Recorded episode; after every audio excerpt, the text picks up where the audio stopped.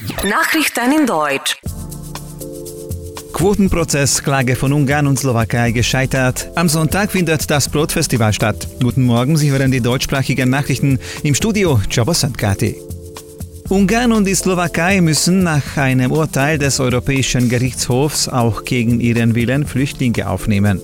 Zur Begründung hieß es, die in der EU vereinbarte Umverteilung sei als vorübergehende Maßnahme zulässig und auch geeignet, um Griechenland und Italien zu entlasten. Ein formelles Gesetz unter Beteiligung der nationalen Parlamente sei nicht erforderlich gewesen. Die ungarische Regierung betrachtet das Urteil als inakzeptabel und politisch motiviert, sagte Außenminister Szijjártó in Budapest. Ungarn werde auch weiterhin keine Flüchtlinge aufnehmen. Die Slowakei will die EUGH-Entscheidung akzeptieren.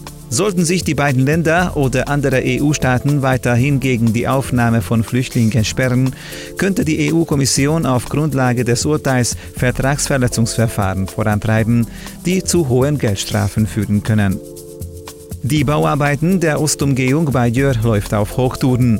In Kürze wird die neue Brücke über der Moschone Donau fertiggestellt. Das Bauwerk besteht aus 108 Balken. Es wird aus 200 Tonnen Stahl gefertigt. Das Ausmaß der verwendeten Stahlbetons erzielt knapp 4300 Kubikmeter. Die Überführung wird in ein paar Wochen über das Wasser angebracht. Parallel dazu läuft auch der Bau der neuen 5,2 Kilometer langen Strecke der Umgehungsstraße.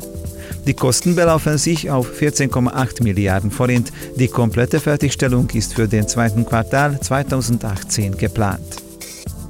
Am Sonntag findet auf dem Dunakapu-Platz das 15. Brotfestival statt. Im Rahmen der Veranstaltung stellen sich zahlreiche Bäckereien vor, die ihre beliebtesten Produkte und Neuheiten zur Verkostung anbieten. Die Besucher können den Titel Der Gipfel des Festivals zusprechen, in dem die Fachjury die besten unter den Broten, Backwaren und Schmuckarbeiten auswählt. Die Interessierten werden auch mit einem Handwerker und dem traditionellen Produzentenmarkt erwartet, aber auch die bunten Bühnenprogramme sorgen für die gute Stimmung.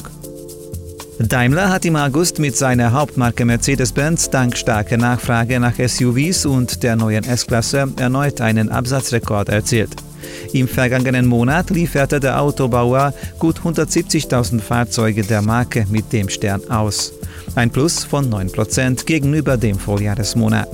Von Januar bis August belief sich das Plus auf knapp 13% bei fast 1,5 Millionen ausgelieferten Pkw. Die Kleinwagenmarke Smart schwächelt unterdessen. Binnen acht Monaten verkauften die Schwaben knapp 88.000 Exemplare des Stadtblitzers, 4% weniger als vor Jahresfrist. Nahezu die Hälfte der Beschäftigten in Deutschland fühlt sich von Termindruck und hohem Arbeitstempo belastet. 44 Prozent der Männer und 36 Prozent der Frauen litten im Jahr 2015 unter einer hohen Arbeitsintensität. Dem Bericht des Statistischen Bundesamtes zufolge arbeiteten Arbeitnehmer 2016 durchschnittlich rund 35 Wochenstunden.